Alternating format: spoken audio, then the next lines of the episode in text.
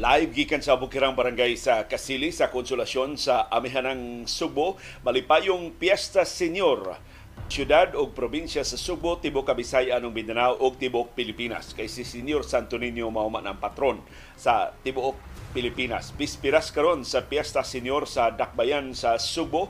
Karon taon-taon magsugod na ang fluvial procession ug si classmate Yul Julia mukuyog sa prosesyon sa kadagatan pagtimaan ining tradisyon sa pag-reenact sa pagbanhaw sa pagdunggo sa barko nga gikargahan sa imahe ni Senior Santo Niño ang original nga imahe ni Senior Santo Niño lima ka gatos o tulo ka tuig na ang nilabay. 1521 nga gidunggo din sa ato sa Subo ang original nga imahen ni Senior Santo Niño mo i-reenact karong buntaga.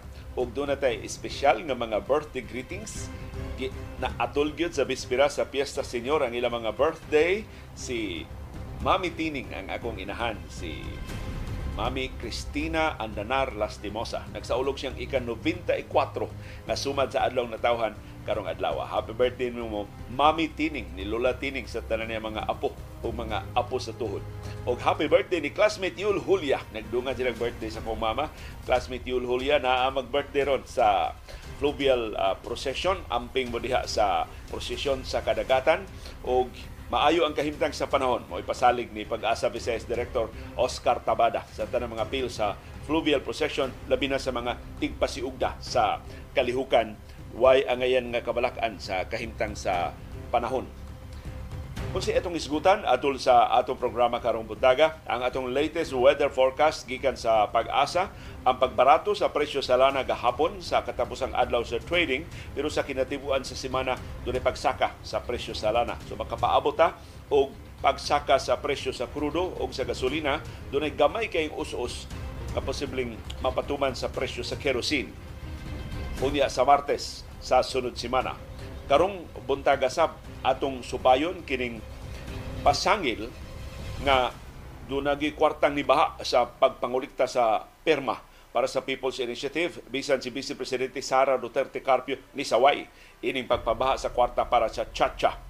Pero ang Commission on Elections niingon posible, imposible nga dunay plebisito mapahigayon para sa Chacha karong Hulyo karong tuiga kay matud sa COMELEC sa ilang kaugalingong timetable ang ayan unta gisumiter na ang mga perma adto pang unang semana karong buwana. Karon na naman tas ikatutong semana. In fact, fiesta senior na. So ingon ang Comelec lisod na ni nga dunay plebisito sa charter change sa People's Initiative unya sa Hulyo karon tuiga. Ma-upset ang timetable ini nilang House Speaker Martin Romualdez o ubang gipas ang ilang mga itagpasiugda ining kausaban sa 1987 Constitution ginamit ang People's Initiative. O gipadayon ang People's Initiative bisan pa sa pag tahan na sa Senado ni usab na sa ilang baruganan ang mga senador mahimo ng usbon ang 1987 Constitution di nga dako nga departure sa ilang original nga baruganan pagsupak sa bisan unsang chacha initiatives.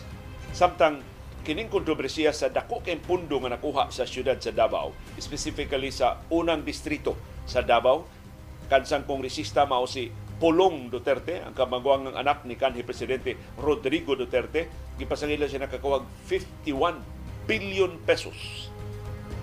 Grabiha ini kwartaha sa niaging upat ka tuig. Unsay gidapatan ini kwartaha mo na gustong susihon sa House Appropriations Committee sa ilang paglusad og pakisusi hain padung ning kwarta 51 billion pesos. Atong subayon, anong nakaakom ang mga Duterte pagbukbo ining dakuang kandidara sa First District sa Davao ang distrito ni Kongresista Paulo Polong Duterte. Ato nang isgutan karong butaga.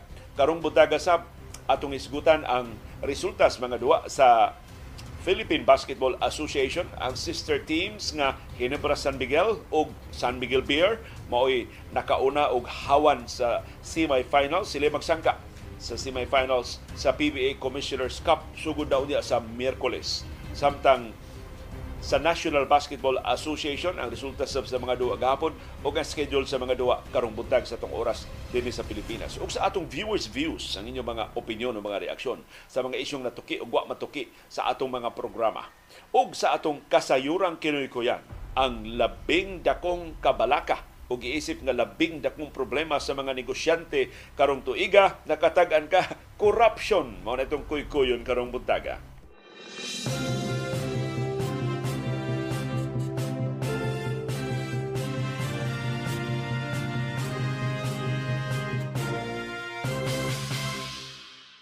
Kumusta man ang atong kahimtang sa panahon?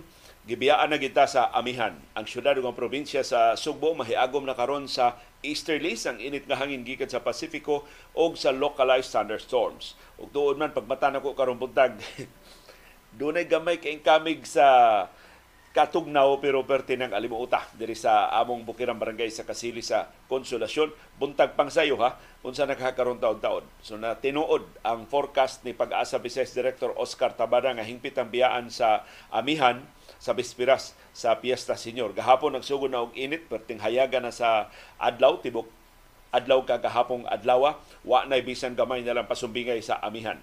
So ang amihan karon nibiya na gani in fact sa Metro Manila. Tuan na lang sab siya karon sa Northern Luzon. So ni saka na siya pag-ayo niya ni hinay ang amihan so di na sa makatugnaw bisan dito sa Northern Luzon. Pariha tag kahimtang sa panahon sa Bohol, sa Negros Oriental o sa Siquijor o sa tibok Central Visayas mausab ang atong kahimtang sa panahon, easterlies ug localized thunderstorms sa tibok Eastern Visayas, Leyte, Southern Leyte, Biliran, Samar, Northern Samar ug Eastern Samar. Mausab ang kahimtang sa panahon sa tibuok Western Visayas, apil ng Bacolod, Iloilo, Gimaras, Aklan, Capiz, Antique o kasilinganan ng mga isla.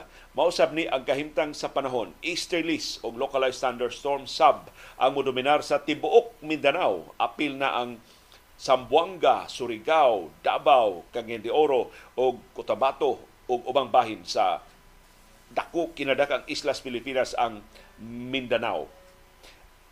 Ang National Capital Region Metro Manila mausab ang kahimtang sa panahon. Ang dakong bahin sa Luzon, Central ug Southern Luzon.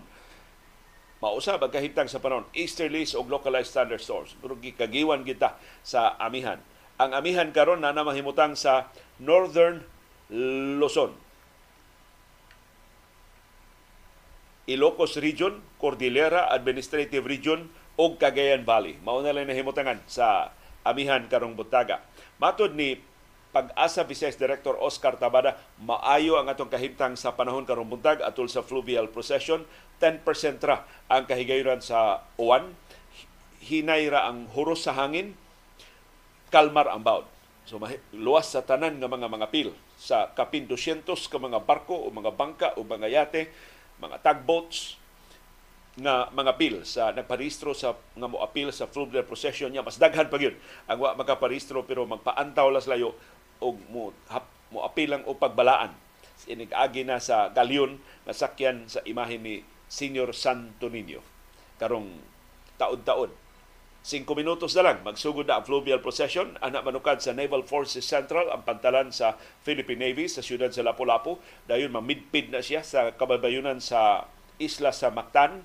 Unya mo liko siya igabot na niya sa First Mandawi Mactan Bridge. Ang taytayan mapuno na sa mga tao, mga naog gikas mga sakyanan, magpaktas na sila. Aron mutambo kay nindot man kay ang view. Gikan sa ibabaw sa Mandawi Mactan Bridge. Makakita man kas kinatibukan labi na sa galyon wagi sa wagi sabod wagi makatabon sa imong pananaw. Mabantang gini mo ang galyon ug ang imahe mismo ni Senior Santo Niño. Uban sa imahe sa Virgen sa Guadalupe ug sa imahe ni Senior San Jose nga sa labing unang higayon makasakay sa fluvial procession karong buntaga. Gikan diha sa First Mandawi Mactan Bridge upid-pid na siya sa kababayunan sa siyudad sa Mandawi. So mabulukon kay nang pag warawaras taga Mandawi nahimangod og jutay taga Mandawi nga dili na magsugod diha sa Awano Wharf kay magprosesyon baya unta na. Gikan sa St. Joseph National Shrine padung sa Awano Wharf sa una nya mabulukon kay nang foot procession nga ipahigayon kanwa na kay gipalapdan ang ruta ni Senior Santo Niño moabot na siya sa isla sa Mactan. Muhapit na siya sa Birhen sa Regla Parish mao na nga pero mulabay gihapon ang fluvial procession sa siyudad sa Mandawi nya dili na kusog ha 9 knots 7 to 9 knots ang pag irog sa galyon nga sakyan sa imahe ni Senyor Santo Niño. So makabuylog yung sudong makabuylog yung ang balaan ang mga mandawihanon ni Senyor Santo Niño. Nga sa labing unang higayon kuyugan sa ilang patron si Senyor San Jose o sa patron sa Dakbayan sa Subo ang Birhen sa Guadalupe. Ya mamidpid na siya sa kabaybayunan diha sa siyudad sa Mandawi. Na mga planta diha sa Mandawi nga mubugwak og mga colored nga ice aron paghangop ni Senior uh, Santo Niño dayon moabot na siya dito sa utlanan sa Cebu City o sa Mandawi City para siya mamidpid sa mga pantalan sa Mandawi City o sa Cebu City unya per 6, per 5, per 4, per 3, per 2, per 1. Igawas per 1, di siya mo dunggo. Mulahos pa siya. Padungan to sa ludo ang luim nga pantalan, di siya mo dunggo sa pantalan, adto siya dito mo U-turn So di gani kaabot sa utlanan sa Cebu City o sa Talisay ang ruta mo U-turn na siya diha sa may Ludo and Luim Wharf o balik na diri sa Pier 1 nga mudunggo na sa Pier 1. Nga ikawas sa mga imahe nilang Senior Santo Niño, Berin sa Guadalupe o ni Senior San Jose, ipahigayon ang foot procession. Pero diha mismo sa pantalan karon na nay mga dancing contingents. Mabulukon kaayo ang fluvial procession. Malingaw ka diha sa mga giandam na, nag-andam na ron sa foot procession ang mga kaparian o ang mga laiko. Niya ang murag hermano mayor karon mao si Val San Diego. Ang bantugan nga si Val San Diego sa San Diego Dance Troupe. Ug ang iyang hamiling kapikas mao ang hermana mayor. Karong tuiga so sila mo musugat diha sa imahe ni Senior Santo Niño. Nya ang foot procession manukad diha sa Pier 1 musugay musubay sa Legazpi extension kanang dan um, subay sa Plaza Independencia dayon motabok sa MJ Cuenco Avenue lahos na ngadto sa Osmeña Boulevard. Dayong sud sa Basilica Minore del Santo Niño nya adto na dayon ipahigayon ang nakalilain nga mga kalihukan. Human sa foot procession ang reenactment sa first mass. Dinhi sa Subo daghang mahitabo diha sa Basilica Minore del Santo Niño pero sa kaorganisado sa Kaparian des Basilica ilan nang gipahaom sa ilang normal nga schedule sa mga misa sa Basilica Minori del Santo Niño. So may kay pagkaplansya ang mga kalihukan sa Fiesta Senior karong adlaw bispiras karon sa Fiesta Senior unya karong hapon alauna magsugod sab ang solemn foot procession na magsugod ug matapos sa Basilica Minori del Santo Niño. Mao na ang labing dagko nga mga kalihukan sa bispiras sa Fiesta Senior ugma gyud ang kahulugan na sa ulugon pinagi sa Misa Pontifical alas 6 sa buntag diha sa Pilgrim Center sa Basilica Minori del Santo Niño. And of course, ang sinulog Grand Parade sa Tibok Adlaw dito sa South Road Properties SRP.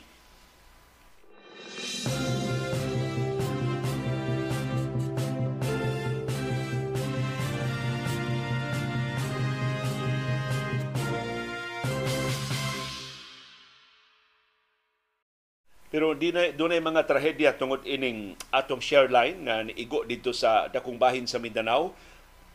Niabot ng napo ang nangamatay sa pagdahil sa yuta di samong kayo sa Davao de Oro. Usa in taos namatay katong babae nga sawa pa makabsis kini pa siya matabuni sa bato o lapok nakalabay pa gyud siya og one year old nga bata iyang naitsa ngadto sa luwas mas luwas nga lugar na sao ni sa ubang mga tao na luwas in town kini bataa. Pero siya mismo namatay.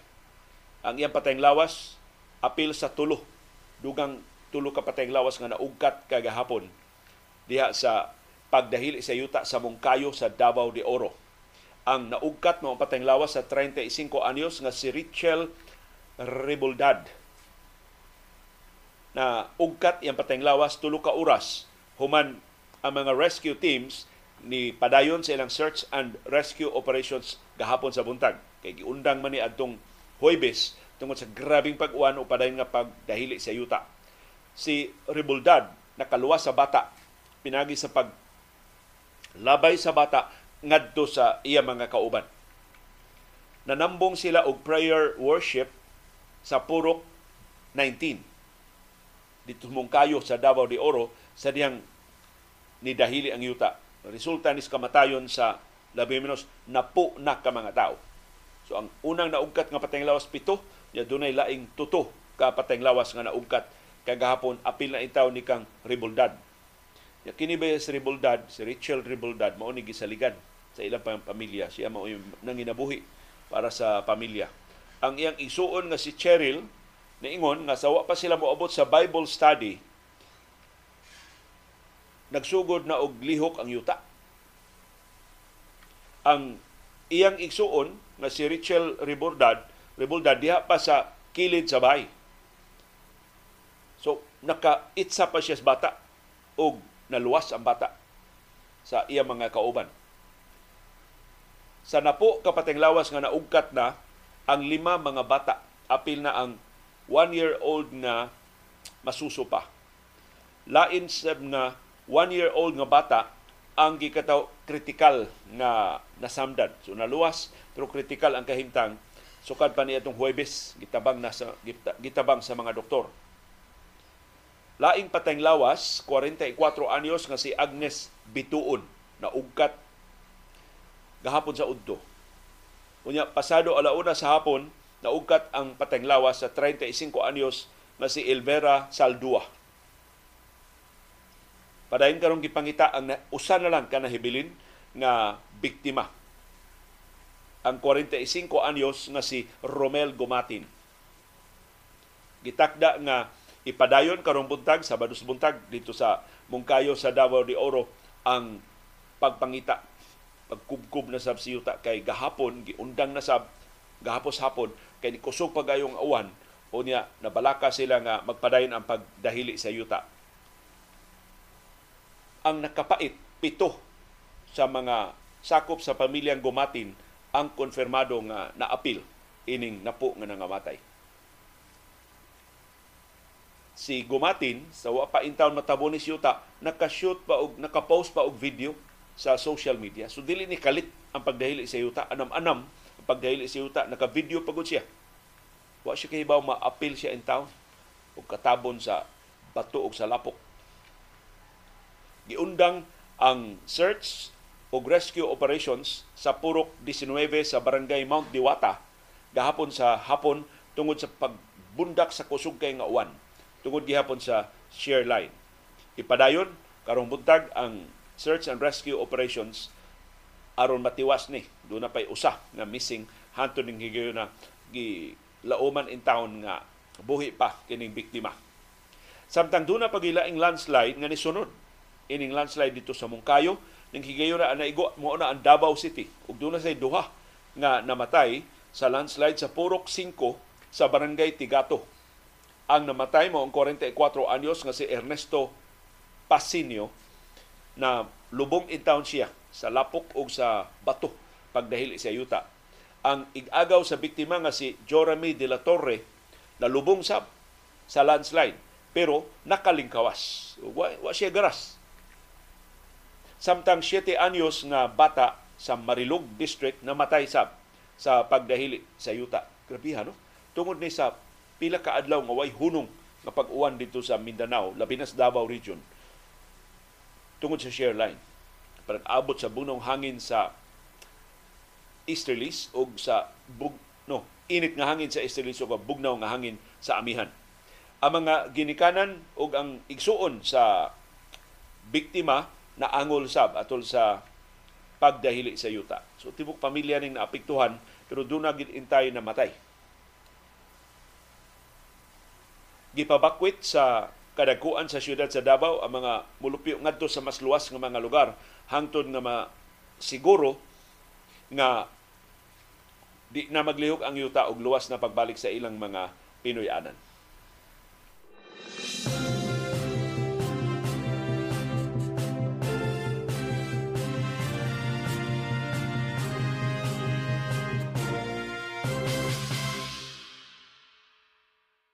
Gideklarar sa Malacanang ang Pebrero 9 nga special non-working holiday. So madugangan pa yun ang atong holiday karong tuiga ang Pebrero 9 mao ang bispiras sa Chinese New Year nga motunong sa Pebrero 10.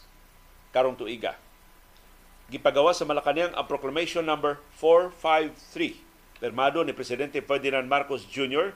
nga nideklarar sa Pebrero 9 nga dugang special non-working holiday sa tibuok Pilipinas. Apil na dinis ato sa Subo. Ang rason sa Malacañang aron paghatag sa mga Pilipinon og full opportunity pagsaulog sa Chinese New Year og aron maka-avail ang katawhan sa mga benepisyo sa mas taas nga weekend. So, ang tuyo ini holiday economics ang pag dasig sa katawhan pagbiyahe sa nakalilaing bahin sa Pilipinas aron mo lambo ang atong kita sa turismo. Naapil sab sa proklamasyon ang pagtahas sa Department of Labor and Employment nga mopagawas dayon og circular mahitungod sa pagpatuman ining special non-working holiday. So kasagarang himuon ani sa Department of Labor and Employment maura ang pagpahinumdom sa mga employers, sa mga tag-iya sa mga kompanya unsay guidelines sa special non-working holiday. Ang labing importanteng guideline ana mao ang patong nga 30% mao na ang special holiday premium. Kung patrabahoon ka sa Pebrero 9 patungan ka og 30% sa imong suhulan. Ang nakapait mo apply sab ini kay special non-working holiday man ang no work no pay policy. So kung wa kay union wa kay collective bargaining agreement uban sa kompanya wa kay kauyunan nga hatagan ka og sweldo wa kay sweldo kung dili ka regular nga trabahante no work, no pay para sa casual, kontraktual na mga trabahante. Usa ni sa mga paagi aron pag panalipod sa mga negosyante sa alkanse.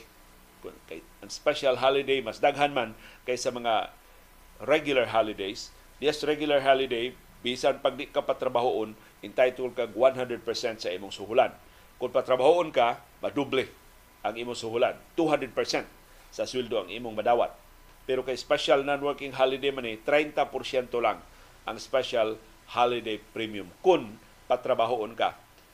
Karong Pebrero 9, bispera sa Chinese New Year. Akong usbon, gideklarar sa Malacanang special non-working holiday sa Tibok Pilipinas ang Pebrero 9.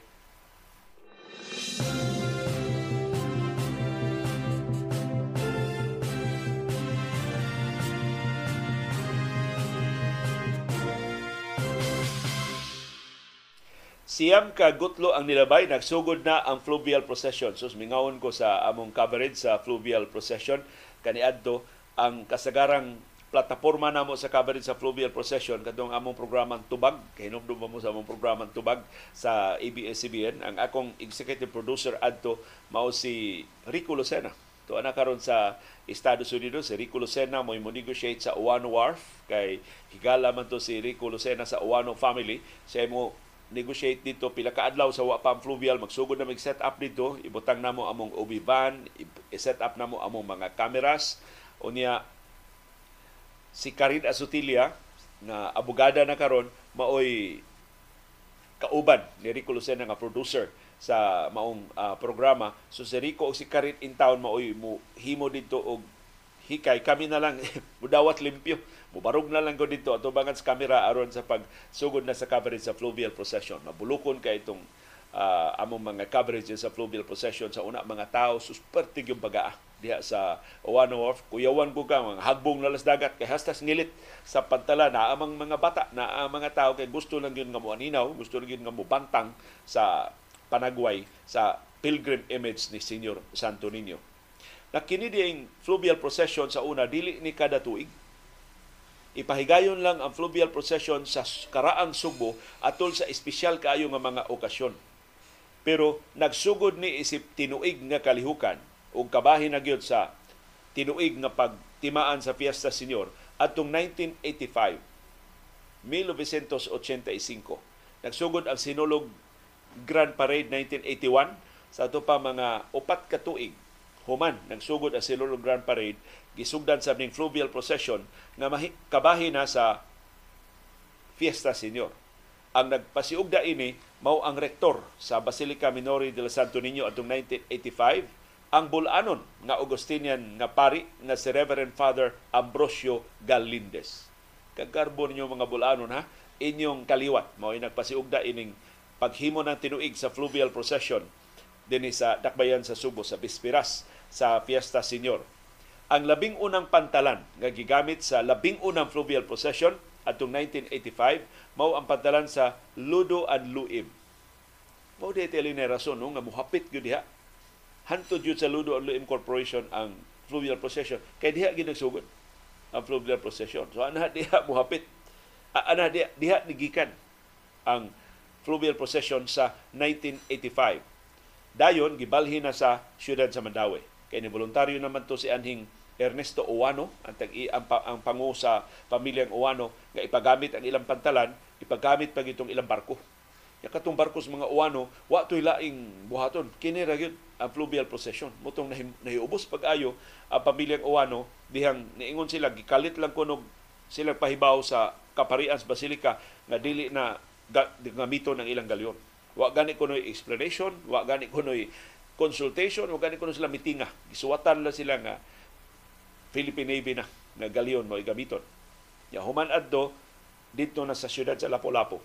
So ikatulo na ning pantalan ang Lapu-Lapu. Ang una ang Ludo ang Luim sa Cebu City, ikaduha ang Uwano Wharf sa Mandawi City, ikatulo ang Naval Forces Central nga pantalan diha sa siyudad sa Lapu-Lapu.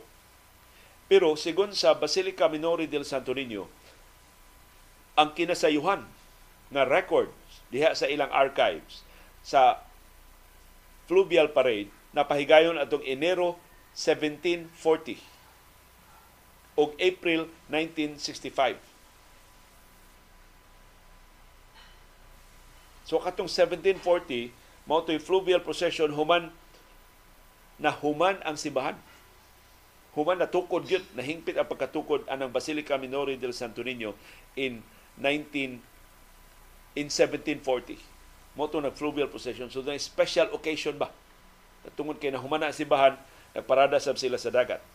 Unya pag April 1965 nag fluvial procession sab atul sa 4th centenary sa Kristyanismo sa Pilipinas na nagsugod dinhi sa Subo. Kanang Basilica Minori del Santo Niño gitukod na ni Padre Juan de Albaran nga Augustinian friar sa So mao ni ang gamay lang nga tipik sa kasaysayan sa mabulukon kaayo nga fluvial procession. So karon makasabot na ta nganong moingon sila nganong moadto pa mo ginasaludo og luim nga pila ra mga tawo diha nganong di man na ilahos na lastalisay o nganong di naman na idiretso na lagdunggo diha sa Pier 1 o nganong dili man kutob diha sa kompanya maritima aron mo madali ra og gahuman mao na ni ang makasabot na ta kay ang Ludo and Luim Wharf mo'y labing unang pantalan nga gisugdan sa fluvial procession. At pagsugod gyud ini nga yearly na tinuig na siya nga kalihukan. Kabahin na siya sa kalihukan sa bispira sa Fiesta Senior in 1985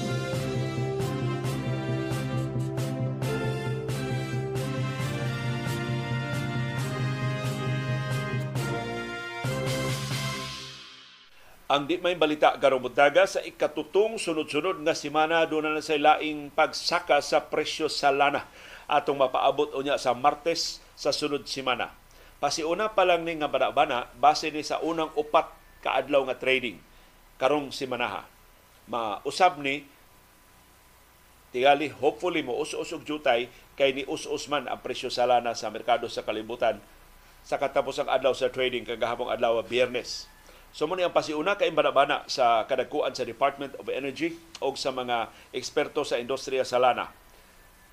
Musaka ang presyo sa krudo og 51 centavos kada litro. Hopefully, mo us-us jutay kay ni us-us ang presyo sa lana sa katapusang adlaw sa trading. Gitagdang mosaka mas dako pang saka sa presyo sa gasolina 72 centavos kada litro. Ang kerosene mo idunay kahigayonan nga muus-us og 9 centavos kada litro. Gamay ra sa gayo ang us-us sa kerosene. Akong gilili ang world market dahil sugod sa atong programa ning bispira sa Fiesta Senior dinhi sa Subo ni us-us og jutay gamay ra kayong us-us sa presyo sa lana sa world market tungod sa kaluya gihapon sa ekonomiya sa China. Nabalaka na gyud ang mga oil traders na unsa naman ang China. Perte man ang yung luyaha. Wa pa man makabawi hangtod karon ang ilang ekonomiya. Unya sila may ikaduhang labing dako nga konsumidor sa lana sa tibok kalibutan mao na nga naapektuhan ang global consumption, ang global demand sa lana. Kung mo-apply ang law of supply and demand, menos gani ang demanda tungod sa kaluya sa ekonomiya, us-usab ang presyo.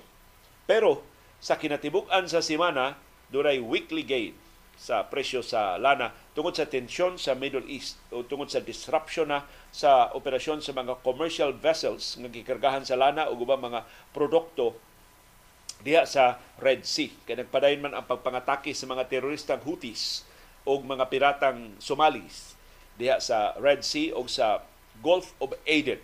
Nahantod karon wa pa gyud hingpit nga mabadlong bisan pa ko nangisog na ang Estados Unidos, ang Britanya, ang European Union ug ubang kanasuran gibombardiyuhan na niya gilunod na ganin nila ang pipila sa mga barko mananghasi diha sa Red Sea. Ilan gipahagsa ang mga drones nga gigamit unta sa pagpangatake. Ilan nang gisagang ang mga missiles nga gigamit sa pagpangatake. Gikan sa mga Houthis nga gi gipunduhan gi finance sa Iran So kanang mga Houthis wa sa nay laing tuyo gawa sa pagpanglawgaw ining napaday nga gubat sa Hamas. Gusto nila mo awas ang gubat gawa sa Gaza tali sa Israel ug sa Hamas kay ilang pinangga ang Hamas. Ilang gisimpatihan ang mga terorista nga Hamas. Kay mga terorista man sab ni gipasangilan ni mga terorista ang mga Houthis diha sa Yemen. Kining mga Houthis dili sila nagkontrolar sa tibok Yemen. Do nagilhitimo nga gobyerno ang Yemen na ato lang nga ang mga Houthis mo nakontrolar sa side sa Yemen na atubang sa Red Sea. Muna nga ilan ng teritoryo.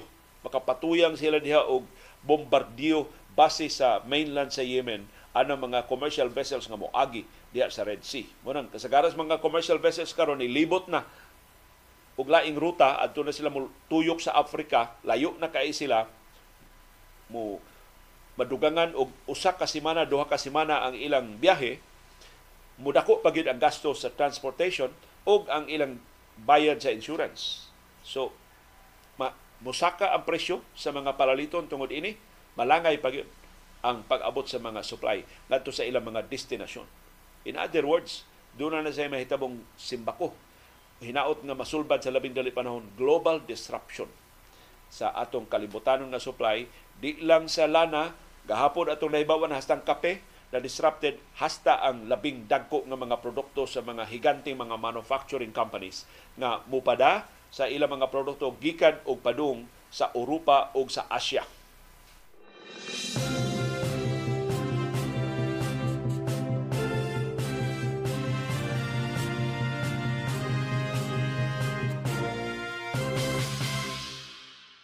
Gikas lana diretso ta sa Chacha. Dunay nakitaan nga dakong buslot sa legalidad ining gipasugdahan nga People's Initiative pag-usab sa 1987 Constitution. Ang nakakita ini bang ang bagiitang abogado nga kongresista sa Albay sa First District ug siya pangu karon sa Liberal Party nga si kongresista Edsel Lagman. Matod ni Lagman, ang labing dakong buslot ining nagpadayon nga pagpangulikta og perma para sa People's Initiative. Pag-usab sa 1987 Constitution mao ang kakuwang sa enabling law. Kay kana day kuno provision sa konstitusyon dili na mo operate sa iya lang kaugalingon. Kinahanglan nga duna nay pandayon nga balaod. So kininong provision sa 1987 Constitution may tungod sa People's Initiative sa pag-usab sa 1987 Constitution sama sa provision sa pagban sa politika ng mga dinastiya wa pa ni enabling law. Hangtod karon nataligam-an ni sa kongreso. Ila na karong gigamit?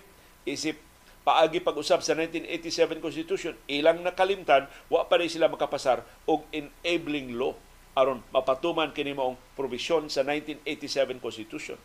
Tungod ini niingon si Lagman mopasaka siya og petisyon pag-question sa signature campaign sa People's Initiative kung isumiter na ni ngadto sa Commission on Elections.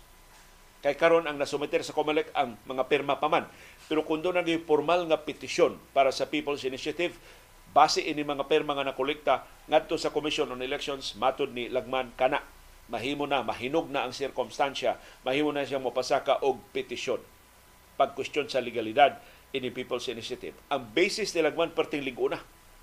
Matod ni Lagman, ang desisyon sa Korte Suprema sa niaging mga People's Initiative sa pagkulikta og mga perma para sa charter chains, klaro kaayo ang sulti sa Korte Suprema. The bill which became the law originally was only for local initiative. So ang napasara sa Kongreso, maora ang enabling law para sa local initiative para ni pagtaktak sa mga mayor, pagtaktak sa mga gobernador nga di mauyunan sa mga botante or pag himo og lokal nga mga balaod. Matod ni Lagman, wa maapil ang People's Initiative pag-usab sa 1987 Constitution. Giklaro kuno na sa Korte Suprema sa iyang desisyon. O ni nataligabaan sa House of Representatives. Kay bawo mo pahimutan ang Ginoo no? Matod ni Lagman, ang signature campaign depektoso sab. Gawas nga pay enabling law nga nagtugot sa signature campaign pag-usab sa 1987 Constitution kinahanglan mo pasar pa og bag-ong balaod ang Kongreso ana ang House ug Senado do na pagilaing buslot nga nakitaan si Lagman. Ang sakto de kuno unta nga paagi ang signature campaign ang ayang himuon atubangan sa election officer at tubangas taga kumalik. Dili ka turang nang naguliktag perma maoy mo papirma og mga piraso sa papel. Gitumbok ni Lagman ang Republic Act 6735 nga nagmando nga ang petition for local initiatives mao ni ang, ang balaod nga nag-enable sa People's Initiative para local uh, concerns, local initiatives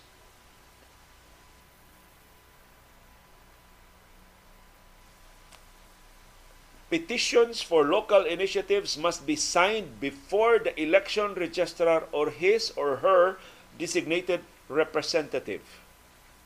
Para ni local initiative. Ingon sila man, how much more for a national initiative nga pag-usab gyud sa 1987 Constitution mao'y katuyuan. Ang rason ini sigon sa balaod in order to ensure the integrity of the signature campaign. Kay tinuod Unsa may itong nag-anan, tinuod ba ng mga tao ni pirma? Gi-edit naman ganang litrato sa mga winner sa loto, unsa pa ka ng mga pirma sa piraso las papel. Posible gi manufacturer dito sa pikasuok. Usa ra ka tawo, duha ra ka tawo naghimuhimo ang mga pirma.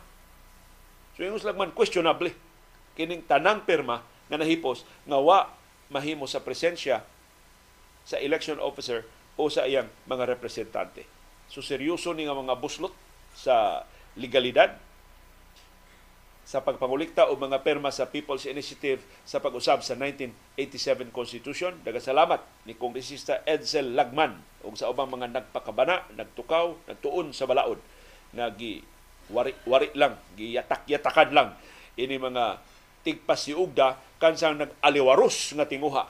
Pagpabilin sa gahom, pagpalapad pa sa ilang influensya, pagpadako pa sa ilang pork barrel, pagpatuyang pa sa ilang pagpahimus sa katungdanan. Maoy tuyo ining charter change. Dili ka nang ilang gipagarpar nga para ni sa nasudnong kalambuan para ni sa ilang local initiative. Para ni silang lokal nga mga bulsa. Mo gusto ng paboruton ug ang ilang politikanong dinastiya nga gusto pa nilang paligunon.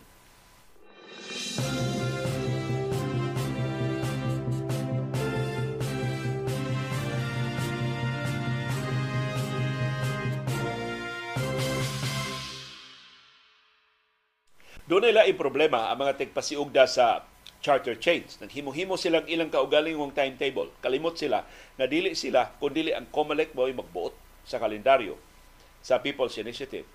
Og nitingog na si COMELEC Chairperson George Garcia pagpahinumdom sa mga tigpasiugda nga kanang inyong plano nga magplebisito na sa People's Initiative pag-usab sa 1987 Constitution unya sa Hulyo karong tuiga is unlikely to happen lisod na nga mapatuman. Matod ni COMELEC Chairman George Garcia nga ang COMELEC wa pa makatigom og igo nga mga perma gikan sa mga lungsod ug sa mga syudad para sa pagpahigayon sa plebisito sa mosunod nga unom ka buwan. So dili ni madali dali pag-verify ingon ang Commission on Elections. Doon ay mga lagda. Kakilang sundon sa pag-verify sa mga perma. Kaya dili sayon ang pag susi, ikaw ba gini perma ana, imo ba ng perma, wa ba na kopya-kopya halang imo perma? Wa ba na manibraha lang pipila ka mga tao? Ingon si Garcia sa ilang monitoring sa COMELEC, doon natay sa Tibok Pilipinas 253 districts. Sa pagkakaroon, matod sa COMELEC, wa pay bisan usa sa 253 districts ang nakasumiter ngadto sa local election officer. So kanang gisumiter nga mga perma sa mga syudad o mga lungsod, wa pay bisan usa ka distrito nga nakasumiter o mga perma. Sa ito pa, by district na ba unta ang pag sumiter. So ang Cebu City First District, ang North District, mao man First District. Na sumiter na ba sa election officer? Matod ni Garcia sa ilang monitoring, wa pa. Ang Cebu City South District ng Attorney Edwin Kadungog Mana na sumiter na ba ang perma para sa People's Initiative? Matod ni Garcia, wa pa. Ang Mandawi City, Lone District man eh. Pero yung Garcia, wa pa'y bisan usa ka distrito nga nakasumiter o mga perma. Sa pa, dili pa nin paigo ang mga perma nga nahipos sa syudad sa Mandawi. Or wa pa ma-verify.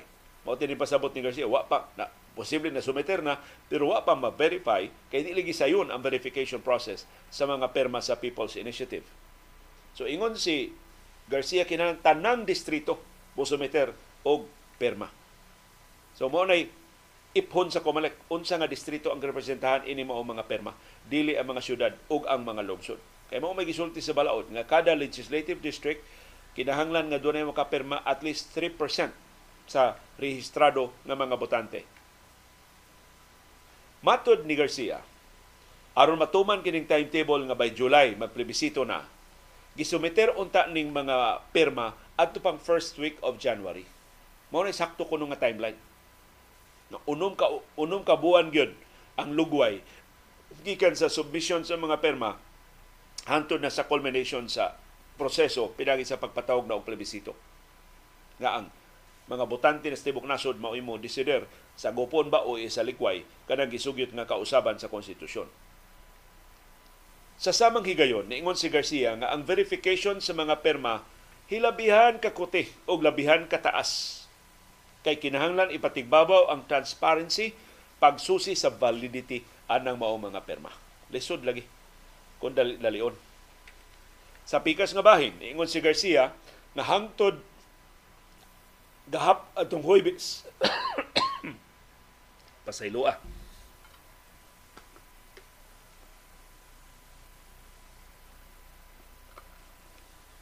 Hangtod atong Huwebes karong simanaha ang mga local election officers sa mga syudad o sa mga lungsod sa Pilipinas naka dawat pa og 726 ka registration forms.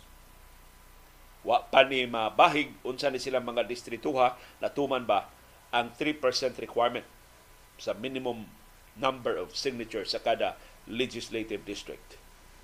Sus, pero maglabad rong oh, kung tinuod nga ang utok ini mao si House Speaker Martin Romualdez kadaghan ning buslot busloton daan nga wa sila enabling law paggamit sa People's Initiative pag-usab sa 1987 Constitution as pointed out by Congressman Ed Selagman, maproblema pag sila sa timetable.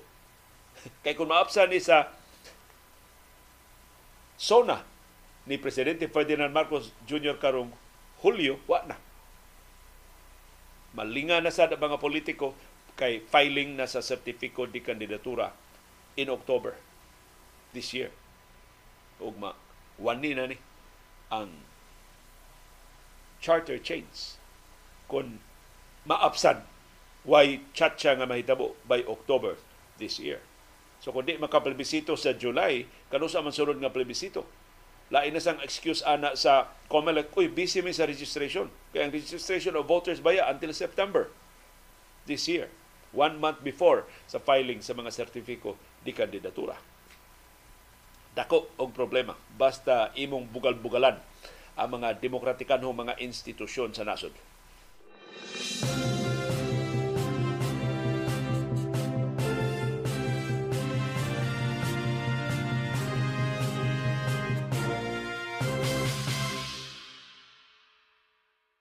Dunay desisyon ang Korte Suprema mahitungod sa pagpatigbabaw sa transparency sa nakalilaing aspeto sa eleksyon.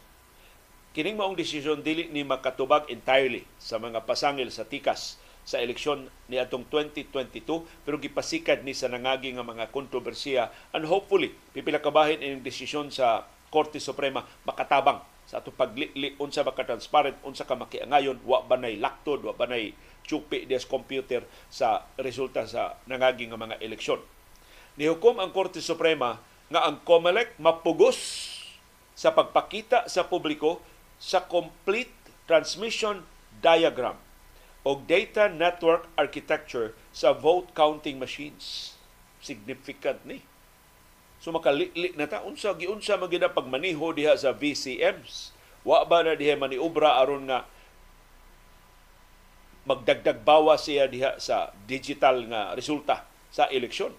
Wa ba diha gipasukip nga programming code aron sa pagmaniubra sa resulta sa eleksyon, pagpadaog sa mga nakabayad sa Smartmatic, pagpildi atong wa mo bayad sa ilang presyo. So, matod sa Korte Suprema, obligado ang COMELEC nga mo disclose ngadto sa mga botante, ngadto sa mga watchdog sa complete transmission diagram o complete data network architecture sa mga vote counting machines. Usa ni kabahin sa desisyon sa Korte Suprema. Pero ang laing bahin sa desisyon sa Korte Suprema, unbank kini maong desisyon, ilang gibasura ang petisyon nga gipasaka sa National Press Club, sa Automated Election System Watch o sa Guardians Brotherhood Incorporated nga nangayo ni auhag nga ang COMELEC pugson sa pagpatuman sa paggamit sa digital signatures sa eleksyon. Ni auhag sab ang mga grupo nga ang COMELEC mubutyag sa kasayuran sa pagprinta og mga balota sa National Printing Office. Ingon man mubutyag sa configuration, preparation og testing sa SD cards, secure digital cards para sa mga VCMs. O ingon man sa pag-andam sa testing o sa deployment sa mga vote counting machines. So kanto gibalibaran to sa Korte Suprema pero matod sa Supreme Court, the COMELEC may be compelled to disclose the complete transmission diagram and data communications network architecture sa mga vote counting machines. So kining bahina sa petisyon mo gipatigbabaw sa Korte Suprema. Nga naman nga gusto mas Korte Suprema hukasan ng vote counting machines ngadto sa scrutiny sa publiko Matod sa labang hukmanan, the credibility of the automated election system law is directly proportional to the transparency of the entire process. So kanang automated nga election system nga mo'y atong gipatuman since 2010, katuuhan na nas publiko kung ilang mahibawon siya nahitabo sa kinatibukan nga proseso. O matuman na na kung transparent ang entire process. Matod sa Korte Suprema, ang transmission diagram is a matter of public concern and interest. Importante kay na para sa publiko. Matod sa Korte Suprema, tugutan ang ngayon sab na tugutan sa Comelec, actually gisugo sa Korte Suprema ang Comelec, tugutan ang designated watchers sa mga political parties o sa mga political candidates pagtanaw, pag-witness sa printing of ballots. So karon, kaniya to di ba pasudlon? Dias National Printing Office karon ingon ang Korte Suprema ang mga watchers ang designated watchers sa mga political parties mahimo nang mo witness sa printing of ballots nga gisugo sa section 187 sa Omnibus Election Code. So hopefully, mahimong mas transparent dili ang kinatibukan ang pipila ka mga aspeto sa umaabot nga eleksyon lokal ug nasyonal karong Mayo sa sunod tuig specifically mahimo ng transparent ang kinatibukan diagram ug data network sa mga vote counting machines ug pakit-o na gyud ang mga watchers. Muwit maka-witness na diha sa National Printing Office. Dili na nahimo ang confidential. Hasta ang pagprinta sa mga balota.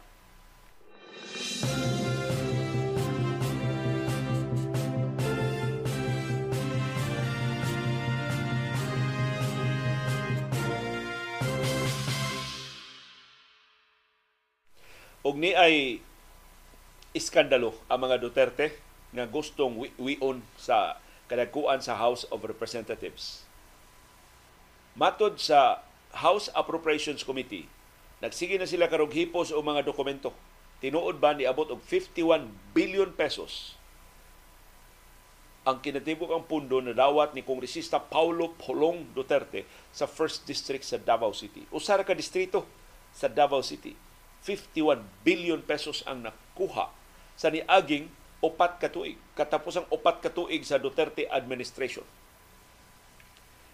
Pasiunang dokumento na hipo sa House Appropriations Committee nagbutiyag na dunay gahin, dugang gahin nga 30 billion pesos para sa 1st District sa Davao City sa tuig 2020-2023.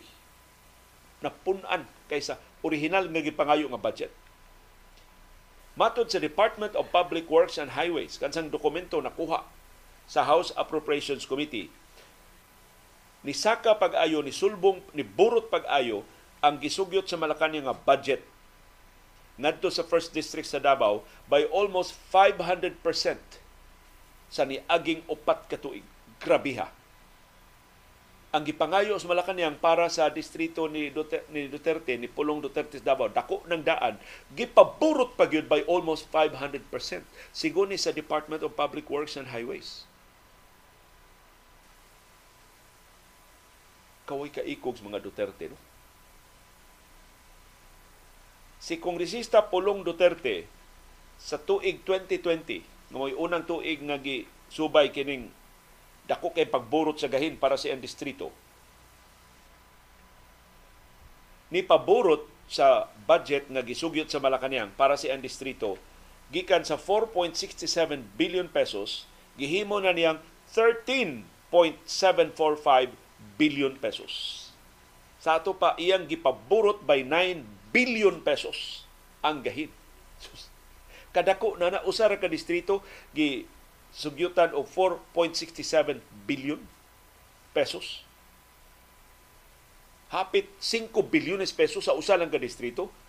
Nya pag abot sa Kongreso, ingos pulong Duterte pun e og 9 So nahimo ng 13.67 billion pesos ang gigahin atong 2020 para sa iyang distrito. Pagkasunod tuig, si Presidente, kanhi Presidente Rodrigo Duterte, pasumangil na dito nga iyang hate ni si iya maning bugal-bugalan sa pulong Duterte kay badlungon, pero pinangga din niya kaayo, nigahin na sab si Duterte og 9.67 billion pesos para lang sa iyang distrito. Tanaw ra, 2020, almost 5 billion. Pag 2021, almost 10 billion na. Ha, ni Duterte ang iyang gisugyot nga budget para sa distrito sa iyang anak. So, 5 bilyones ang patong sa appropriation sa gisundan nga tuig. Grabehan mga Duterte. Kaway kaikog. Pag 2022, si Duterte wa naging maglipod-lipod 10 bilyones pesos kapi na ang iyang gi sugyot nga gahin para sa distrito sa iyang anak. Wa matagbaw iyang anak, gipapunan pa gid niya. Siya kanang 10 bilyones kuwang rana. gipapunan niya nahimo ng 25 billion pesos. Sus, pa, pahimus naman gini. Mura og doon na ginigipunduhan. Mura pangwarta ginibitaw nga way taman. Kana bang pa, padigo, padunot na lang pangwartaha.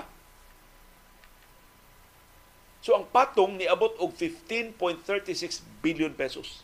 Gikan sa original nga 10 billion nga gisugyot ni Duterte. Kapihan no?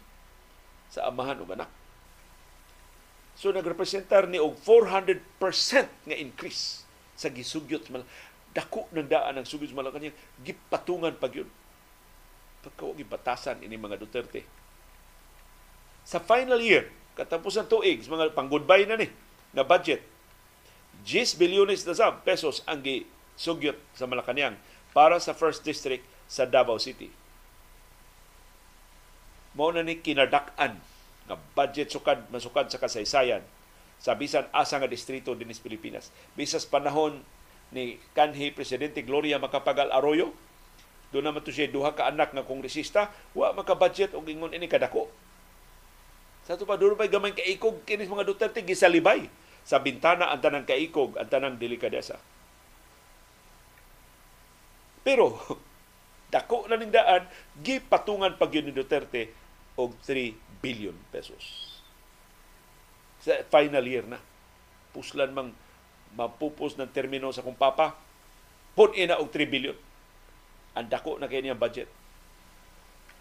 Sa ato pa, sa niaging tulo lang katuig, di ganit di upat katuig, sa niaging tulo lang katuig, ang first district sa Davao City nakadawat og kinatibukan nga 51 billion pesos. 51, 51 bilyones pesos. In contrast, kining first district sa Davao atol sa termino ni kani kongresista Carlo Nograles, taga Davao man sa Nograles, nga karon mao na chairman sa Civil Service Commission. Siya siya pa pangu sa House Appropriations Committee. Kining first district sa Davao nakadawat ni og 11.2 billion pesos from 2016 to 2019. So Duterte administration na ni 11.2 billion pesos ang nadawat ining distrituha. Sa panahon ng pulong, 51 billion pesos na ang nadawat sa first district. Nabisto nin tanan sa diyang si Pulong Duterte ni reklamo nga karon untang tuiga ang budget sa iyang distrito 2 billion. Gilaslasan ko no sa house gihimo na lang 500 million pesos. So karon makasabot na ta kadakuan ng 500 million nganong nireklamo man siya kay naana di siya nga 51 billion pesos ang iyang budget nganong gi 500 million pesos naman lang. Pero ang dokumento sa Department of Public Works and Highways na gipakita ngadto sa House Appropriations Committee nagbutyag bisan kini pangangko ni Pulong Duterte bakak. Ubos sa termino ni Presidente Ferdinand Marcos Jr., ang distrito ni Pulong gigahinan og 5.22 billion pesos. Dili 2 billion. 5.22 billion pesos ang gigahin sa Marcos administration sa iyang distrito. Gipunan pa gyud og 1 billion pesos para sa tuig 2024. So di tinuod na 500 million pesos na lang. Na intact din na, na 1 billion gihapon ang budget sa distrito ni Pulong Duterte. So, naanad na ba ka ba? Nga imo na ang tibok kalibutan, karon nga hataga na lang kag usa ka syudad, usa ka lungsod para nimo dako na kay ng kawadon. Kay naanad naman ka. Napatuyangan ka ang ihatag nimo imo pang punan nga ihatag gihapon, aprobahan gihapon kay giisip lagi ko ning Davao nga Holy Land in terms of budgeting diya sa House of Representatives. Holy lang pasabot, why manghilabot? Bisan pilay pangayoon, approve without thinking diya sa House of Representatives sa sa Duterte administration.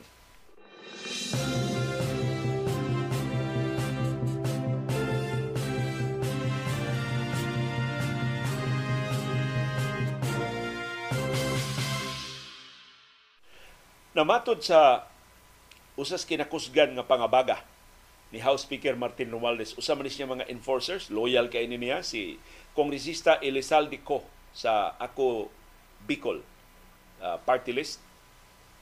Siya chairman sa House Appropriations Committee. Iyang gikonfirmar nga paglingkod na niya, gihinahinay na niya og laslas ang budget sa First District sa Davao pag-asumer na ni House Speaker Martin Romualdez, ilang na desidihan, unfair sa ubang distrito, naara ang tanang kwarta sa first district sa Davao City. Mahimo ba ato ng anam-anamon o kapon aron madugangan sa ang budget sa ubang mga legislative districts. So niingon si Ko, kinis Elizalde Ko, kung resista Elizalde Ko, ang chairman sa House Appropriations Committee, last year, gusto po ng DPWH, sabi nila, dapat dinayet na ang Davao dahil sobra-sobra na ang na-release daw sa Davao.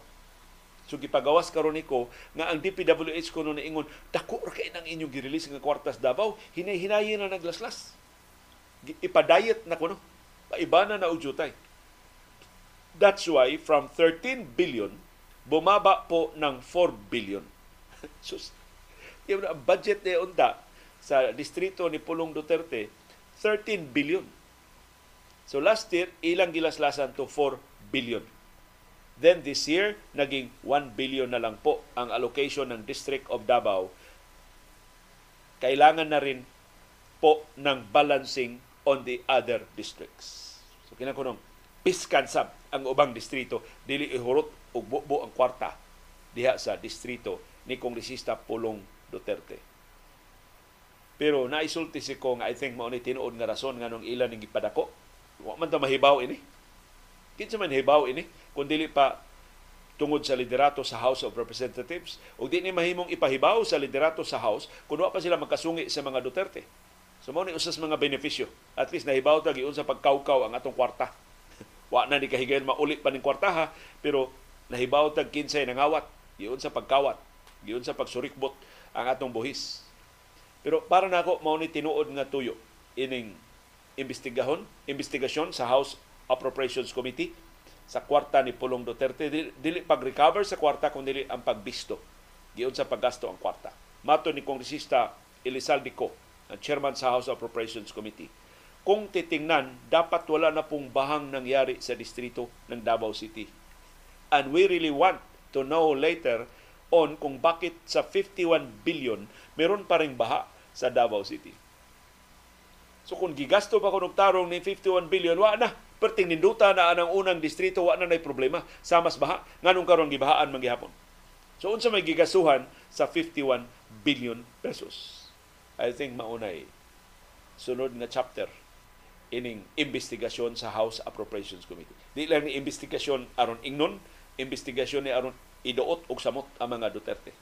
So karon, human siya nagpabiktima-biktima nga gilaslasan ang iyang budget, magkapuliki na ni Carlos Pulong Duterte paghatag og kwintada unsay gigastuhan sa 51 billion pesos nga gigahin siyang distrito sa niaging tulo ka tuig. Liwat-liwat ra gid ni sila no. Nakugang natandaan na gasto sa iyang manghod nga si Vice Presidente Sara Duterte Carpio in just 11 days katong 125 million pesos nga confidential funds nga dili gid unta para iya adtong December 2022 karon gipalabuan si Pulong Duterte ni gasto og 51 billion pesos in just three years. Giunsa na pagasto. 51 divided by 3 pasayloan. dili, dili ko maayo og mathematics. Pila man na? Dulan 20 bilyones pesos kada tuig ang gigasto ni Pulong Duterte sa iyang distrito. Giunsa man niya pagasto. 51 billion pesos. Grabiha. Gihimo ng alkansiya ang unang distrito aron ana masig kuot ang mga Duterte doon na sila dinalian nga mga gastuon. Kung sa man ilang paghupot og pwesto sa gobyerno. Kaya na para ni pagserbisyo, pangwarta sa biyay, ang lain nilang katuyuan ining ilang pagpangatungdanan.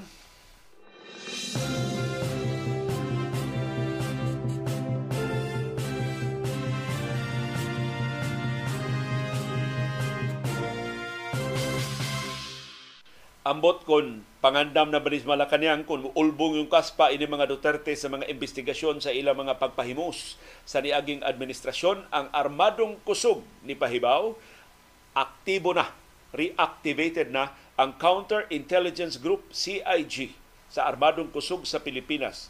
To prevent nagbasa ko sa press release sa armadong kusog sa Pilipinas wa ni nako pon eh, to prevent possible destabilization and sabotage efforts against the government. Mora ni gobyerno ningon why destabilization effort pero tukod may counter-intelligence group aron pagbadlong sa posibleng destabilization o pagpangsabotahe sa gobyerno. Ang reactivation sa counter-intelligence group sa Armadong Kusog sa Pilipinas effective January 11 this year. kaniadto ang tahas sa counterintelligence group. Maura ang counter destabilization karon gipalapdan. Sa iyang reactivation gipalapdan ngadto sa counter infiltration counter espionage o counter sabotage. Ang counter intelligence group o CIG sa Armadong Kusog sa Pilipinas gibungkag atol sa administrasyon ni anhing presidente Fidel Ramos. Gipulihan sa Presidential Task Force on Intelligence and Counterintelligence PTFIC na limitado ra ang mandato. Karon gibanhaw ang counterintelligence group sa Malacañang, sa Armadong Kusog sa Pilipinas. O ang Presidential Security Group gipalambo, gipadaghan ni Presidente Ferdinand Marcos Jr. Tungod ba ni kay doon sa iyang kaugalingong PSG si Vice Presidente Sara Duterte Carpio. Kini ba mga laka nga ingon ini ba?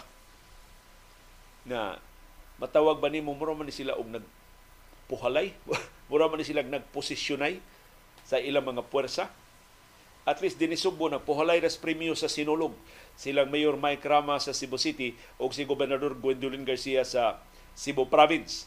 Dito sa Manila, mas grabe ang puhalay padaghanay mga sundao, padaghanay og counter-intelligence groups, padaghanay og mga puwersa, padaghanay budget sa bahin sa First District sa Davao City kung 51 billion ang Kampulong Duterte. Pila sa ka-bilyon ka pesos ang naa sa mga distritong pinangga ni House Speaker Martin Romualdez og sa iyang mga aliado.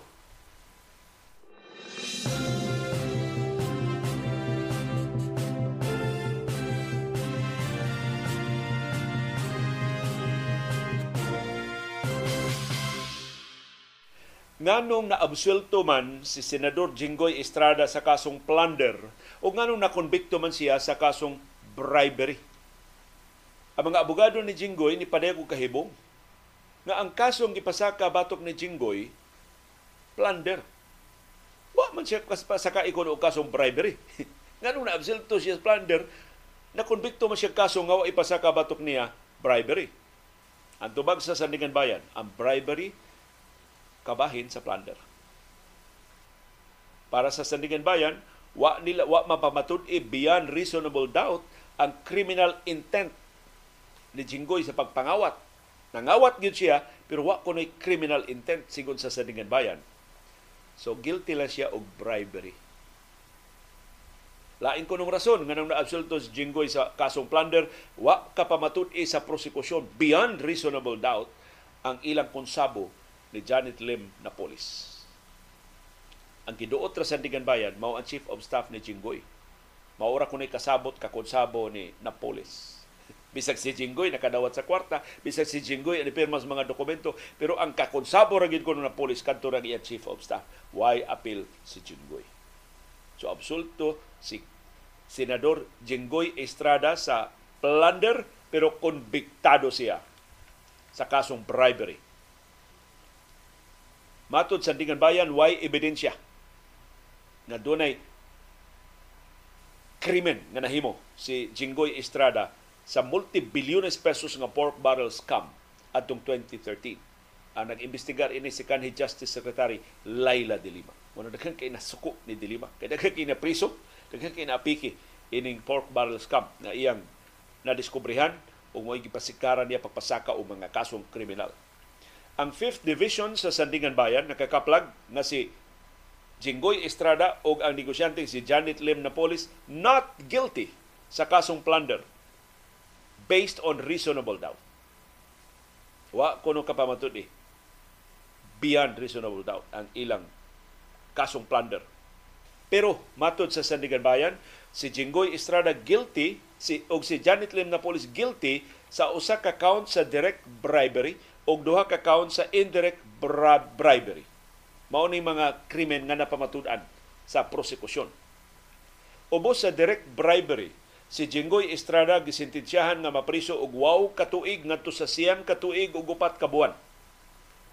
Dunay temporary disqualification, temporary absolute disqualification and perpetual special disqualification from the right of suffrage. So di siya kabutar kung di kang kabutar, di siya siya mapapi, magkapapili o pwesto sa katungdanan.